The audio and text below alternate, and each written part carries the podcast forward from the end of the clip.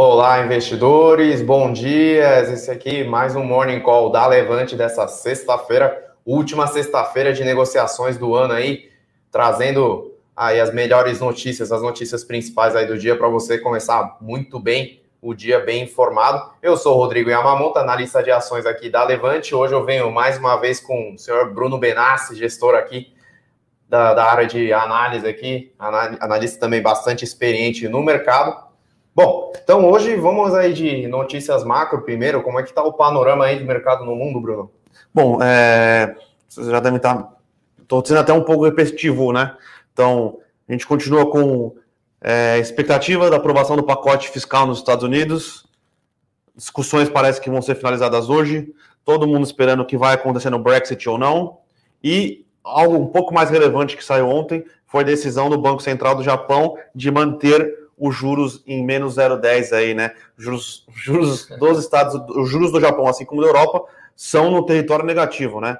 É, a diferença ali que teve foi que o Banco Central japonês disse que vai explorar outras alternativas para levar a inflação para o centro da meta. O centro da meta lá seria 2%. A inflação, no entanto, ronda ali perto de zero faz muito tempo. Já tiveram deflação, que é outra, é, que é o contrário da inflação, é bastante, é, talvez seja mais perigoso mesmo do que a inflação para uma economia. Então, eles vão abordar uma nova política aí. Não, de, não deixaram claro o que, que eles pretendem fazer para aumentar a inflação, mas eles vão abordar uma, uma, nova política aí, muito provavelmente na próxima reunião, se eu não me engano, é em março, tá? É, e tirando isso, eles reforçaram por mais seis meses a continuidade, continuidade do pacote de compra de títulos. Então, é, é o que eu venho falando aqui, é um looping de é, vacinas, né? A gente teve a da Moderna sendo apro basicamente aprovada nos Estados Unidos. Isso. Assim que for aprovada, o presidente Trump falou que ela vai ser disponibilizada imediata imediatamente, o que torna a, a perspectiva de uma imunização, uma retomada mais forte da economia é, mais presente. Lembrando que é, dia após dia, Estados Unidos, Europa, Brasil continuam com aumento de casos, um aumento do número de mortes, é, mas essa estabilização e essa possibilidade de uma vacina faz com que o mercado enxergue de maneira mais. É, enxergue uma luz no fim do túnel, né? É, então, é basicamente isso que tem mexido com o cenário macro, né? Macro internacional. O Macro Brasil, basicamente, a gente aprovou a LDO essa semana, é, a gente vai conseguir gastar. É, o governo vai poder é, movimentar a máquina pública no mês de janeiro, mas se ele não aprovar a LOA, ele vai ter que sempre gastar um dozeavos. Então vai ser um dozeavos em janeiro, um dozeavos em fevereiro. Então ainda tem essa questão e a gente precisa é, andar com as reformas, né? O cenário macro é esse. É, existe sim a expectativa da, da, bolsa, das bolsas mundiais continuarem em alta, só que o cenário de incertezas, apesar das vacinas, continua bastante alto, tá? Então, é, cenário positivo, Porém, com incertezas e qualquer coisa, como a gente anda, a gente anda num, num valuation que está esticado, esticando os múltiplos por causa dos juros baixos, qualquer nova possibilidade de incerteza pode é, resultar numa, numa realização, de realização né? pelo menos de curto prazo. Então, o importante agora é diferente dos 63 mil pontos, comprar qualquer coisa subia, Exatamente. Agora a gente acredita que você tem que comprar boas empresas, empresas com valuation atrativo ou empresas que tenham perspectivas de forte crescimento independente do que chegue, do que aconteça, né? Inclusive tem uma pergunta aqui do Fernando já, né, dando uma cutucada, segunda onda ou 130 mil pontos. É exatamente o que a gente acabou de falar aqui, né? Então, índice futuro aí hoje no, no Ibovespa caindo um pouco, 0,2, né? A bolsa aqui, Ibovespa Spot aí abrindo praticamente de lado, mantendo 118 mil pontos. Lembrando que já está praticamente no patamar aí que chegou em janeiro, né? O mais alto em torno, em torno de 19,5. Foi né? 119.520, se eu não me engano, um recorde Exatamente. histórico do Ibovespa. Ontem a gente flertou ali, pegou 119 e alguma coisa, então a gente está bem próximo daquele do, do recorde histórico do Ibovespa. Então, e lembrando que a gente está nesse patamar com bancos para baixo do que estavam naquela época, Petrobras para baixo, só vale realmente aí que vale ah, explodindo, vale né? explodiu e está para cima, tá? É... Fazendo um gancho aí, né? Minério de ferro de novo subiu 3,5% aí lá na China, chegando a 165 dólares por tonelada, então tá aí bombando. E lembrando assim, né, o, o mercado, apesar de estar tá quase no, na mesma pontuação do recorde de, de janeiro aí, é, tem uma diferença muito grande dentro do, do próprio, da própria bolsa, né? Então Sim. tem muitas empresas que estão extremamente esticadas ou se valorizaram muito neste ano e tem várias empresas que ficaram muito para trás. Então tem uma boca de jacaré aí dentro. Então por isso que a nossa visão é que o melhor seria fazer um stock picking, né? Que a gente fala, Exatamente. escolher bem as ações agora em vez de olhar direto para o mercado como um todo. É, e lembrando, né? Quando a gente olha o, o preço lucro da bolsa americana hoje, é, na teoria ela negocia acima do, da média histórica. Mas se você pega a média histórica da, da, da bolsa americana, do S&P, né? Vamos falar do S&P. É, ele era antes uma, um S&P que tinha muito mais varejo e indústrias, e hoje é um S&P que, se eu não me engano, tem 18% ou 20% do S&P em empresas de tecnologia que negociam a múltiplos, a múltiplos mais altos. Então, parece esticado? Parece. É, mas os múltiplos das empresas que hoje são que representam boa parte do S&P são empresas que têm um múltiplo maior porque, por, por serem empresas de tecnologia. Então, stock picking continua sendo fundamental. É, pelo menos aí no médio prazo, a gente acredita que os juros vão continuar baixos. Se não for no Brasil, pelo menos no mundo inteiro vai continuar baixo. Então, é... vai ter esse fluxo aí também de capital, né? Depois de talvez do desse pacote Exato. tanto na Europa quanto no, nos Estados Unidos, que já é esperado, né? Um estímulo trilionário aí de ambas as partes, inclusive também do Banco do Banco Central japonês, enfim, nas três pontas aí do mundo inteiro vindo com liquidez, então juros baixos aí no, nos países desenvolvidos, juros aumentando, talvez nos emergentes. Então, todo mundo tem que pegar esse dinheiro e alocar em algum lugar e tomar mais risco, né? Então, é. tem um fluxo aí para os emergentes, como a gente já vem falando, já está tendo esse fluxo, né? Principalmente na Ásia ali, e no Brasil também vem respingando um pouco, por isso que a bolsa também vem subindo aí nesse. É claro, né, a, a situação 2021 não vai ser um ano fácil, tá? Quem falar que vai ser um ano fácil, vai ser um ano que tem certeza que a bolsa vai bater 130 mil pontos eu acho difícil conseguir cravar, tenho bastante certeza. Mas, aparentemente, com tudo que está acontecendo, com disponibilização de vacina, com volta da economia, é, com commodities subindo, a gente aqui na Levante acredita assim que o ano que vem vai ser um ano muito positivo para as bolsas. Exatamente. Porém, existem algumas incertezas, principalmente o quadro fiscal brasileiro, se vai voltar a inflação no Brasil e nos outros lugares do mundo. É, então, tem algumas coisas que podem atrapalhar os planos do Ibovespa bater os 130 mil pontos. Porém, com o cenário que a gente enxerga agora, pensando em commodities, pensando em bancos, que são players que estão para trás, tirando Vale, obviamente, que são players que estão para trás aí, é, a gente acredita sim que o, que o Ibovespa, o ano que vem, consiga uma valorização aí, bater na casa dos 130 mil pontos. É, volatilidade à vista aí, o mar ainda está bastante agitado aí, pessoal, para poder navegar para 2021. Então, é, mais alguma coisa de macro? Podemos passar para as notícias corporativas? Vamos. Então, vamos lá. Hoje a gente tem alguns destaques aí, né? Teve um principal destaque aí, acho que ontem, né? Teve a conclusão do leilão das linhas de transmissão. Foi a única realizada aí no ano, mas movimentou mais de 7 bilhões de reais aí nas ofertas, né? Então, grandes empresas é, ofertando pelas, pelas linhas de transmissão no Brasil todo, né? A Energia, a Isacetep, Energisa, até a Eletrobras entrou nessa por meio das suas subsidiárias. Fazia Sim. tempo que ela não entrava nesses leilões aí, porque ficou bastante tempo restrito pela ANEL por conta do atraso de obras, enfim, vários problemas aí. Então, foi um leilão bastante disputado e parece que está tá com bastante apetite, né? Iniciativa privada pelo setor. Né? Lembrando que a, a Eletrobras não conseguiu participar porque ela tinha entrado em alguns bids com é, descontos aí inacreditáveis para o RAP é, permitido e não conseguiu entregar, né? Então, é, agora pelo menos ela entrou, não levou nenhum dos ativos, mas parece que, por não ter levado nenhum dos ativos, parece que ela fez uma valoração melhor do, do que estava sendo ofertado, né? É. Realmente, é, bastante bids, o, bastante deságio no, na receita.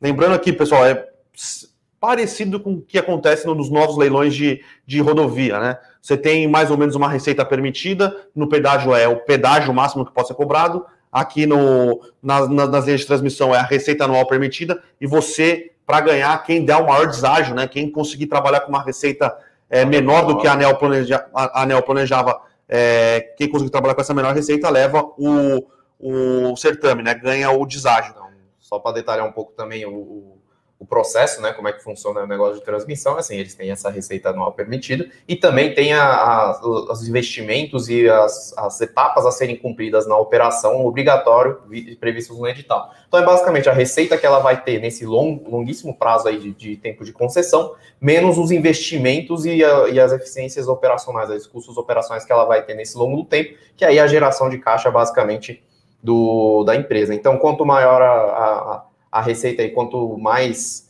é, na verdade, né, nos leilões, quanto menos ela, ela ter, né, quanto mais em deságio ela tiver nessa oferta, menos vai ter esse retorno no longo prazo, porém, também, se ela tiver uma boa eficiência nos custos, tem uma geração de caixa Sim. bastante interessante aí. É, e aí tem a discussão se foi pago, se, se o deságio foi muito grande, ou se as empresas vi, é, viram é, é, que ela vai conseguir se financiar mais barato, e se ela vai conseguir ser mais eficiente do que a Anatel, tá, Anatel desculpa, do que a Anel estava esperando, né? Então, tem essa discussão. O ano passado, na, na, na, nos leilões, que a ISA-CETEP foi muito forte, o mercado achou que o deságio foi demais, e parece que esse ano o mercado ainda está com esta, esta visão, né? Achando que é, o deságio foi muito grande, tá? E a empresa, a empresa realmente, nesse, nesse leilão também, ele também foi um pouco mais agressivo, né? Teve uma, uma razão aí, RAP Capex aí um pouco mais baixo do que as concorrentes, porém, ela não levou aí de forma tão agressiva como foi no passado, né? A Neo Energia também, a Energisa parece que lidaram bem. Sim. É, mas em geral, as, as empresas aqui no, na Bolsa estão subindo no, no, geral junto com a, com a Bolsa, né? Vamos lá, Neo Energia 1,12 aí agora. A Taesa acho que não levou nada, né? Tá, tá de lado. A Energisa subindo meio e a CETEP também subindo 0,65 aí no dia. E a Eletrobras também subindo meio por cento, né? Acho que é mais uma toada do, de movimento do mercado, então o leilão ainda não foi. Acho que não teve nada muito Sim. tão impactante assim em termos de fora da curva, né? Então, de, de qualquer forma, é positivo, né? É, para as empresas, elas vão poder aumentar sua base de receita. E, em geral, essas empresas de transmissão aberta, com capital aberto na bolsa, são bastante eficientes. Tá? É, vamos lá, no setor de saúde, né? É, tem, um, tem duas notícias aí interessantes, né? Ainda continua bastante aquecido o mercado de saúde no Brasil. A Qualicorp acabou de anunciar uma parceria, uma expansão da sua parceria com o grupo Notre Dame Intermédica uh, em ofertar mais, um, mais uma linha de, de produtos, né, mais uma linha, uma categoria, na verdade, de, de planos de saúde para seus clientes, que agora é por adesão é, como é, é? é coletivo, coletivo, por, adesão, por adesão, que na verdade é um junta assim um grupo de pessoas, né, e, e contrata-se o plano de saúde em uma mesma categoria, conseguindo um bom desconto por conta do volume aí. Então, só para explicar melhor, a Qualicorp né, é, uma, é a maior empresa de consultoria e administração de planos de saúde coletivos do Brasil, então ela é especializada em juntar vários grupos, né, seja empresas, sejam um, trabalhadores autônomos ou até pessoas físicas mesmo, é, administra esses planos e faz a negociação com diversos players aí de planos de saúde, e a Notre Dame é uma das maiores empresas aí de operação verticalizada de saúde no, no Brasil, que tem planta em hospitais, laboratórios e clínicas, tudo numa mesma empresa, tudo numa mesma estrutura, que aí consegue economizar custos, né? É, então, tem uma notícia complementar aqui também, a DASA, né, que Sim. já teve capital, capital aberto, aberto, né, hoje negocia muito pouquíssimo, né, assim, acho que só os resquícios aí de algumas pessoas que mantiveram as ações. É, ela também iniciou a aquisição do grupo Exame, né, que é bastante relevante aí no sul, né, no Rio Grande do Sul, tem 64 unidades de laboratórios de, de, de exames e tudo mais. Então, o valor da transação não foi re, é, revelada, porém, a DASA já vem nesse movimento de consolidação, de diversificação de sua linha de receita, porque ela está mirando para ano que vem Sim. fazer a sua reestreia no mercado, né? Então, está tentando se verticalizar também, apesar de, de não ter plano de saúde dentro da sua operação, mas tem aí acabou de adquirir o Hospital Lefort, né, uma grande aquisição, é um hospital relevante aqui em São Paulo por 1,7 bilhão. E lembrando que o mercado de, de saúde em geral está nesse movimento de consolidação por, por dois fatores, né? Uma, por conta da pandemia, que muitos, muitas operações menores, né, por ser um setor bastante pulverizado, muitos hospitais, muitas clínicas de menor porte tiveram dificuldades financeiras. E tem o segundo ponto que os custos médicos sempre aumentam muito mais do que a inflação em geral, Sim. do que a renda da população, então fica muito difícil se manter esse custo no, no longo prazo e manter uma, uma operação rentável sem você ter uma escala, né? Então, tem também a Reddor que veio com o IPO, ela vem, vem para consolidar o mercado de hospitais também, ela tem um pipeline aí de, de aquisições e crescimento também à vista, a Pivida a mesma coisa, a Pivida a mesma coisa, Intermédica a mesma coisa, então o mercado de saúde está nessa toada aí de, de, de consolidação. consolidação. exatamente. Tem a Fleury também, né? A Fleury também está nesse movimento, enfim. Fleury, tem, tem, tem a Aliar também, que é a dona do CDB, então é, tem bastante empresa é, nesse plano de consolidação. Realmente, esse ano foi um ano é, de muito M&A, IPO do, da Reddor, é, então foi um ano bastante forte para o setor de saúde. Lembrando que a gente, com o Covid, a gente acelerou a questão da telemedicina, né? Isso. Que era algo que até é, antes era, não, era, se eu não me engano, era proibido mesmo essa questão de tele, telemedicina. Uhum. Agora a gente pode fazer isso. Dizem que a Amazon está com um grande plano de telemedicina, de avançar, avançar para esse setor de telemedicina nos Estados Unidos. Então, tudo que a Amazon entra tem que ter um pé atrás, né? Então. É importante aí, enfim, setor de saúde buscando cortar custos Sim. e ganhar escala, então, e quem se beneficia são as. Somos nós. Somos nós.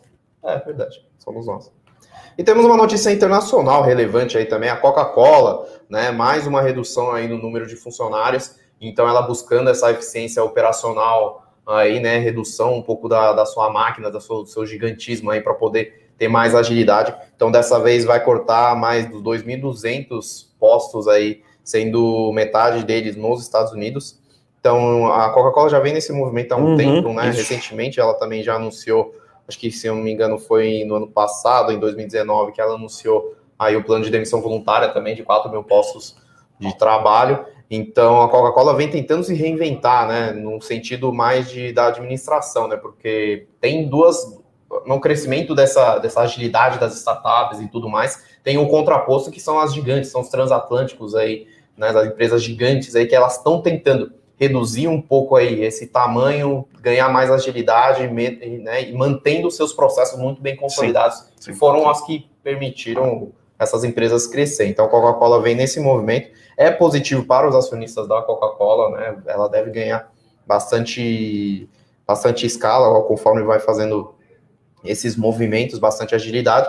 E acho que com essa, esse movimento de agora, né, desse último, vai economizar em torno de 400 milhões de dólares anuais somente com despesas administrativas. É, lembrando que é, a Coca-Cola é uma grande pagadora de dividendos nos Estados Unidos, né? Acho que é uma das queridinhas do Warren Buffett. Uhum. É, ela está basicamente tentando otimizar as operações. Acho que ela, ela tinha 500 bebidas é, que ela tinha embaixo do seu guarda-chuva, ela quer diminuir para 200 e quer ganhar um pouco de eficiência diminuindo o quadro de funcionários. Uhum. Então, a gente gosta bastante disso, gosta bastante da Coca-Cola, acho uma empresa é, com uma marca muito forte e com essas mudanças que ela tá, pretende fazer, acredito que ela vai conseguir é, aumentar ainda mais a quantidade de dividendos distribuídos aí para os seus acionistas. Lembrando que já recentemente a gente lançou um produto aí internacional, investimentos globais, né, né, que está na, tá na, na, na, alçada do nosso analista especialista aí, Fernando, né, que também de vez em quando dá as caras aqui no nosso Morning Call. Então, fiquem de olho, é um produto bastante interessante aí que vocês vão poder entender melhor como é que funciona investimentos internacionais e temos as recomendações bastante interessantes lá também. Uh, de mais de notícia corporativa, temos algumas outras pequenas notícias, né? Tem a, tem a COSAN, que aprovou no dia de ontem aí pelos conselhos em geral aprovaram o, o, a unificação, né, a simplificação da estrutura Sim. societária. Isso já vinha sendo esperado pelo mercado, né? Já tinha sido questão, anunciado, né? Já tinha sido anunciado, tal, já fez preço ontem. Porém, tem um, uma segunda parte também que os, os conselhos de administração é, é, assinaram um acordo, né, um pacto com a Dynamo, com o fundo Dynamo, é bastante conhecido no mercado, bastante grande, que ela vai poder indicar um conselheiro independente depois que fizer a unificação na COSAN. E, em contraparte, a DIN vai votar a favor aí de, das propostas de unificação societária. É, tem outra parte também, tem a Vale, que ainda não conseguiu chegar em, com acordo com o governo de Minas em relação às indenizações pela, pela obra, pela, pelo desastre de Brumadinho, né? Porém, já tem, já tem um, um provisionamento aí bastante robusto que a Vale já está já tá incluído no seu balanço. Então é só uma questão de definir valores mesmo e definir as propostas e os processos em que esses recursos vão ser alocados para reparação dos danos por lá. Não deve ter um impacto tão relevante assim. Para avaliar agora no momento mais relevante realmente é o preço do minério de ferro, que está impressionante, está em patamares altíssimos. Né, já tem um, um, parece uma perspectiva aí para 2021 de um super ciclo de commodities aí no geral no, no mercado como um todo, né, com a volta da demanda e também a parte da oferta sendo um pouco menos menos. É, como é fala, a parte da oferta está sendo um pouco menos. está sendo revisada para baixo, né? Principalmente Sim. por conta da Vale também, que se esperava uma produção um pouco maior, então vai vir um pouco menor, então vai ter menos minério de ferro no mercado aí. E a China continua comendo aço, né? E a China continua comendo aço e não tem uma perspectiva de que isso vá parar. Né? Então o governo lá está estimulando bastante. Uh, continuando no mercado de aço, Uzi Minas aí, foi aprovado o religamento do alto forno em Patinga, né? Então, uh, por que, que a gente fala assim, pô, mas isso não é só desligar, virar uma chavinha? Não, na siderurgia, os altos fornos é. são estruturas gigantescas, são estruturas enormes e tem um alto custo de funcionamento. Na verdade, é um alto custo de para ligar, né? Para botar o negócio para andar. Então, precisa realmente ter uma perspectiva interessante né, de produção para poder diluir todo esse custo no futuro. E se a Uzi Minas já está fazendo esse processo, a CSN, lembrando também, já ligou também seus autofornos, a Gerdau também reacionou alguns autofornos aí durante o ano. Então, a perspectiva para o aço no ano que vem é muito boa. Né? Então, o setor de construção civil no Brasil bombando, o mercado internacional bombando.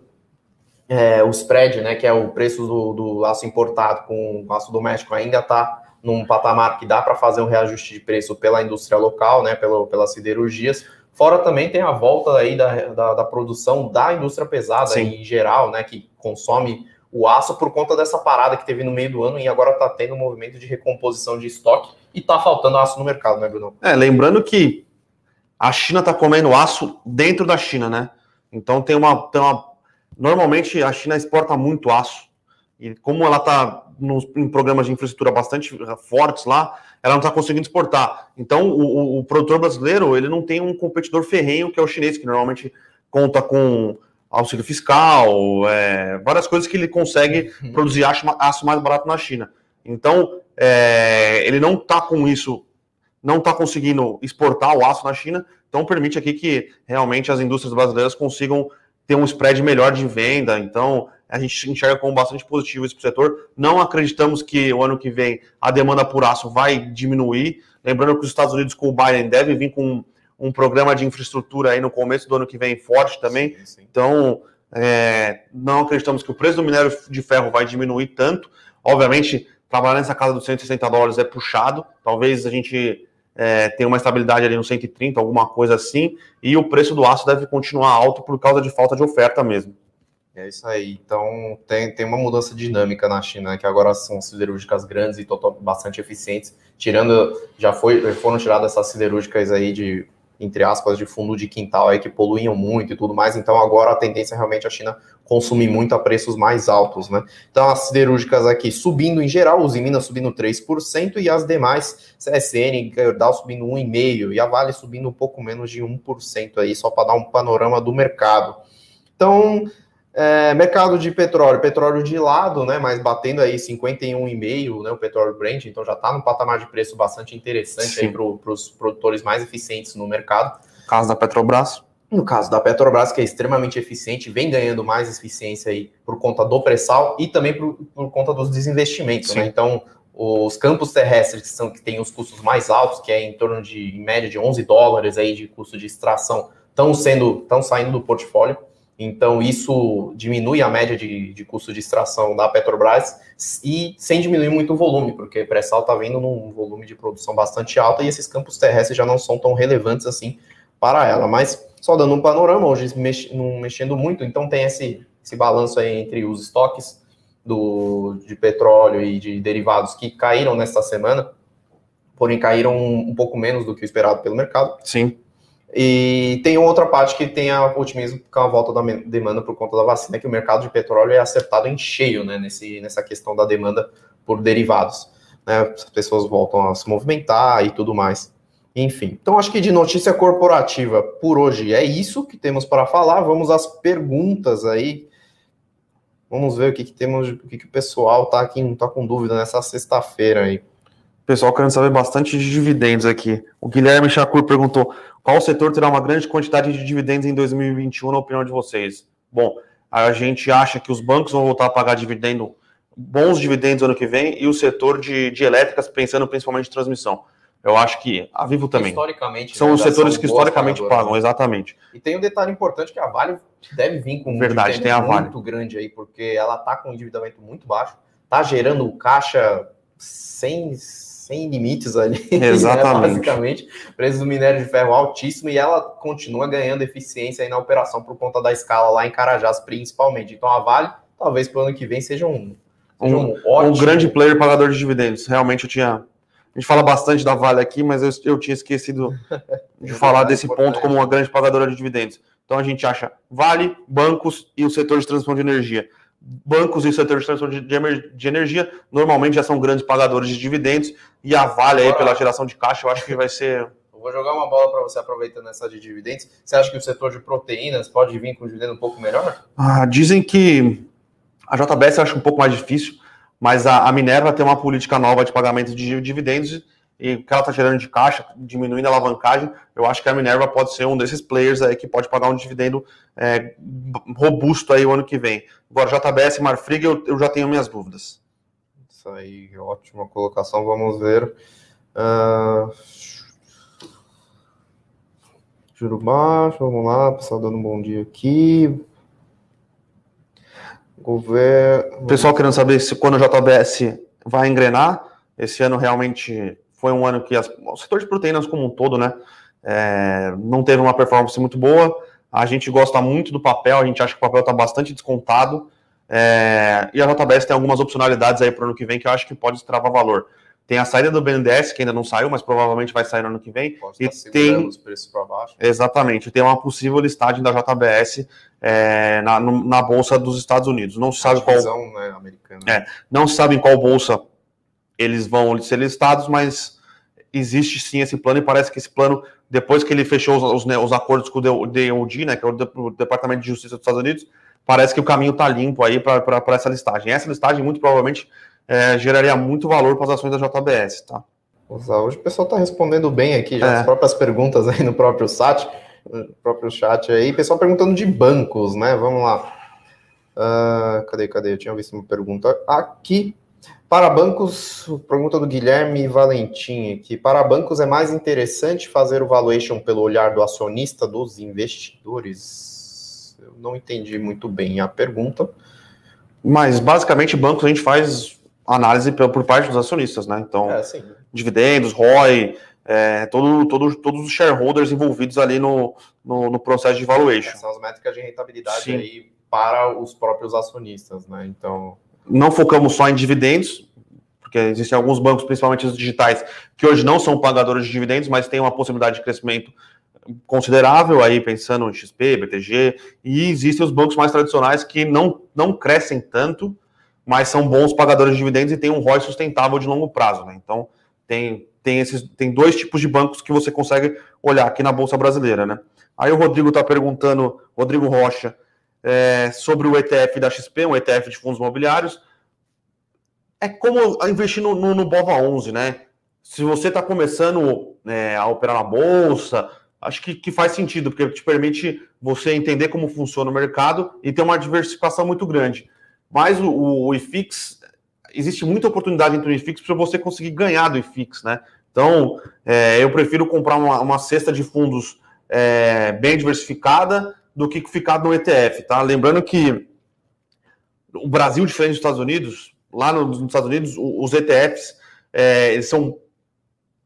Tem muito ETF nos Estados Unidos, tá? E, então, lá existe sim essa, essa discussão de investimento ativo contra investimento passivo. Aqui no Brasil, o mercado que ainda não é tão desenvolvido como lá, eu acho que o investimento ativo consegue superar o investimento passivo é, de longe, tá? Tem uma pergunta interessante aqui do José Benício. O governo entra no STF contra a prorrogação da desoneração da folha aprovada pelo Congresso. Isso terá algum reflexo no preço das ações? O que, você acha? A desoneração da folha de pagamentos é, é a, a, a, como é que fala? A, essa prorrogação seria basicamente um, um ponto interessante para as empresas que teriam um custo aí menor, porém, pelo outro lado, teria menor arrecadação para o governo. Né? Então, é, uma margem de manobra pequena aí para o governo trabalhar para o ano que vem. Na verdade, as reformas estruturantes são mais relevantes aí, né? No caso da reforma tributária, que pode vir aí com o CBS. É, na verdade, é, o governo, na teoria, ele não tem de onde tirar essa desoneração, né? Isso. É, o governo, para desonerar, para voltar a desonerar alguma coisa, ele, ele, ele teria que ter uma nova fonte de, de, de financiamento. Então, esse ano foi muito complicado, muita coisa aconteceu, mas o governo não conseguiu andar ali com as reformas estruturantes para diminuição do gasto público, né? Então, é, desoneração, querendo ou não, é um subsídio para certos, é, para certos grupos de pressão organizados. Então, é, é, é, é essa questão ainda continua bastante difícil, tá? E o Fernando Henrique aqui, melhor ação para 2021? Essa a gente responde na lata, né? A gente tem aí a recomendação aberta aí, melhor ação para 2021, a Petrobras, né? Então, explicando um pouco, ela vem num momento operacional, operacional muito bom, vem fazendo um processo, a administração vem fazendo um processo de otimização dos ativos, desinvestimentos, é, redução da dívida muito forte, né? Investimento no pré-sal também vem num ritmo, vem dando um retorno bastante interessante. Sim. O custo de extração de petróleo dela diminuiu demais. Né? E, são, e é um petróleo de boa qualidade, né? O pré-sal tem menos grau de enxofre, que a gente fala, menos grau de, de impurezas aí também. Então, bastante apreciado aí pelo mercado internacional. E os preços do, do petróleo a 40 dólares, a Petrobras já gera um caixa absurdo na área de exploração Sim. e produção. E tirando aí, tendo as vendas das refinarias, abrindo o mercado de refino aí no Brasil, Primeiro que vai entrar um caixa bastante robusto aí para a Petrobras para poder seguir com os investimentos. Segundo, porque tira um pouco do peso do balanço dela, né? Que a refinaria é uma operação complicada. Então a Petrobras fica mais leve, fica muito mais rentável e tem um ponto interessante que já em 2021 pode ser que venha, venha um dividendo, é mais provável para 2022 um dividendo por conta dessa mudança da política de dividendos dela, que vai ser baseada na geração de caixa e no endividamento bruto dela. Então, assim, Petrobras está com uma perspectiva muito boa para o ano que vem, né? Se mantendo um preço de, de petróleo em torno dos 50 dólares aí, que é, acho que é um cenário que o pessoal está projetando bastante, é, com bastante convicção, né? Em geral, o mercado. Então, tá. E ainda a gente acredita que está bastante descontado, tá, Fernando? Então, é isso. Sim. Esse é o resumo da nossa recomendação para 2021. Sim. O pessoal está falando aqui que a ANS já, já tinha deliberado a teleconsulta. É, mas agora, com a pandemia, foi que realmente começou a, a, a deslanchar, né? né? Exatamente. Não, não era muito é, comum, muitos médicos não ofereciam telemedicina, agora todos os planos de saúde parece que estão adotando mais ou menos aí, é, em menor grau ou maior grau, essa questão aí para pro, os seus conveniados, né? Então, vamos lá. Pergunta do Marcelo Comatsu. Alguns IPOs para 2021 que a Levante está de olho? Olha, para 2021 tiveram vários adiados, né? E tem Sim. algumas coisas interessantes aí no, no pipeline de, de, de, IPOs que a gente pode eventualmente olhar sim. Né? Casa tem de Pedra. Tem a Casa de Pedra da CSN, que é o braço de mineração mais importante aí do, da Siderúrgica Nacional, que ela já está com planejamento para 2021. Tem a Compass, que é grande também, que não emplacou esse ano por conta de condições de mercado, porém a, o grupo COSAN está vindo com essa proposta de tanto de reorganização societária como abrir o capital de todas as suas subsidiárias para poder, para ter uma escolha aí para o investidor, e a Compass está vindo com uma, a, com uma proposta diferente do que vinha com gás, né, que agora tem expansão para a infraestrutura de gás, trading de, de, de energia relacionada a, gás, e também ela está de olho agora na compra da Gaspetro, né, que é a dona de 18 subsidiárias aí, de 18 distribuidoras de gás canalizada aí pelo Brasil todo, né? Então, Calunga, tem, tem a Calunga tá tá para vir também. É, que mais? Então, tem bastante coisa aí no, no interessante para o ano que vem, então vamos ficar de olho sim, como a gente teve esteve bastante atento ah, o, o Matheus soltou uma pergunta interessante aqui, Matheus Ferro Cune.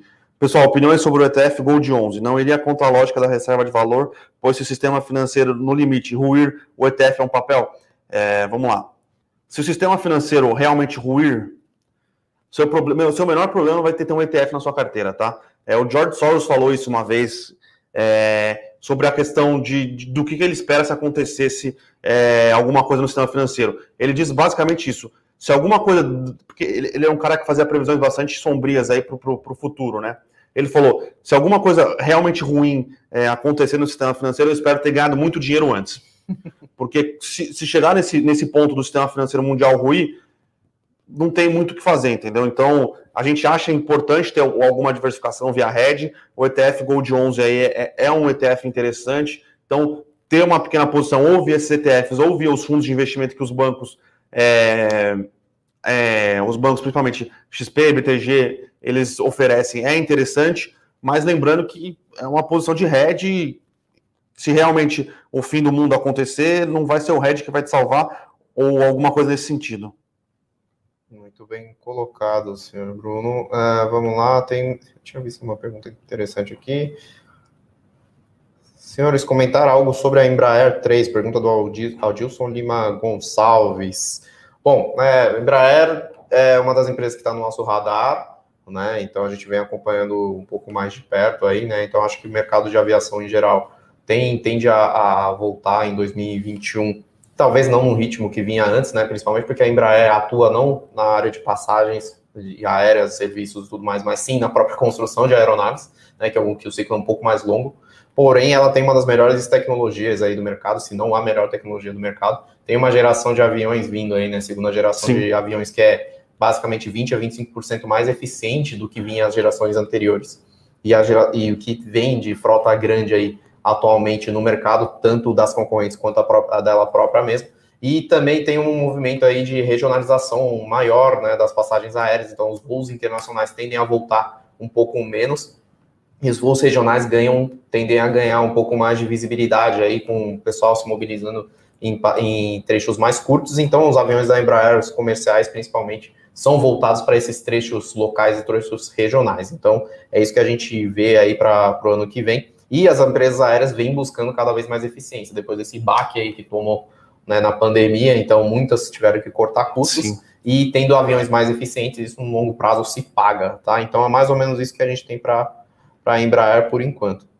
O Robert aqui falando, Qualicorp anunciou a expansão da parceria comercial Grupo Notre Dame, que tipo de parceria é essa? Bom, a gente explicou aqui, né, então é uma parceria basicamente de, de ter dentro do, do portfólio da Qualicorp de comercialização os produtos da Notre Dame Intermédica, os planos de saúde agora, só que no segmento agora coletivos por adesão, que se chama, que antes a Qualicorp só poderia vender, ou só tinha uma, um acordo comercial para vender planos empresariais da Notre Dame, né, para os seus clientes. Então, lembrando que a Qualicorp é uma grande corretora e uma grande consultoria de planos de saúde aí, e administração de planos de saúde coletivos aí no mercado, e a Notre Dame é um player verticalizado. Então, só adicionando aí um, um segmento a mais então é positivo para as duas empresas, tanto para a Qualicop, que tem mais uma gama de produtos para ser oferecida aí para os seus clientes, e a Notre Dame, que ganha uma base de um acesso né, uma base de clientes maior, né, com os seus planos aí. Então, já aproveitando o gancho, né, hoje a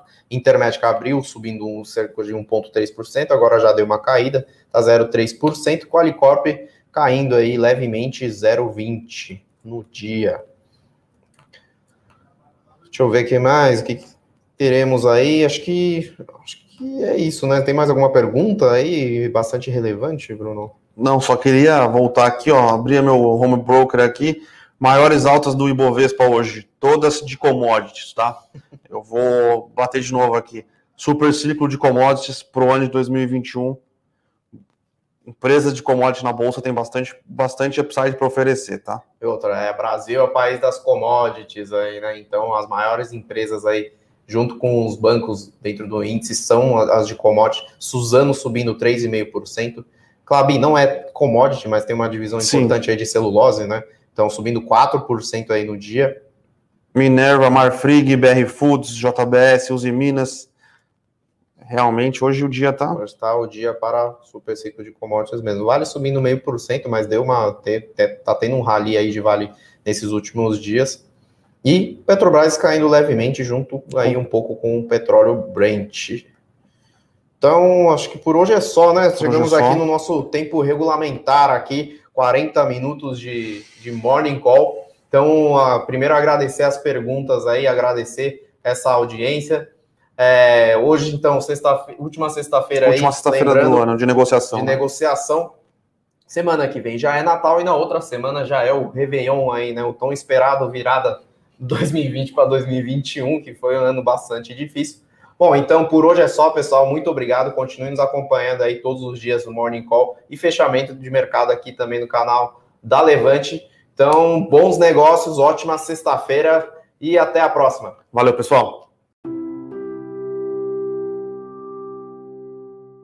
Para saber mais sobre a Levante, siga o nosso perfil no Instagram levante.investimentos. Se inscreva no nosso canal do YouTube Levante Investimentos. E para acompanhar as notícias do dia a dia e mais sobre a Levante, acesse nosso site levante.com.br.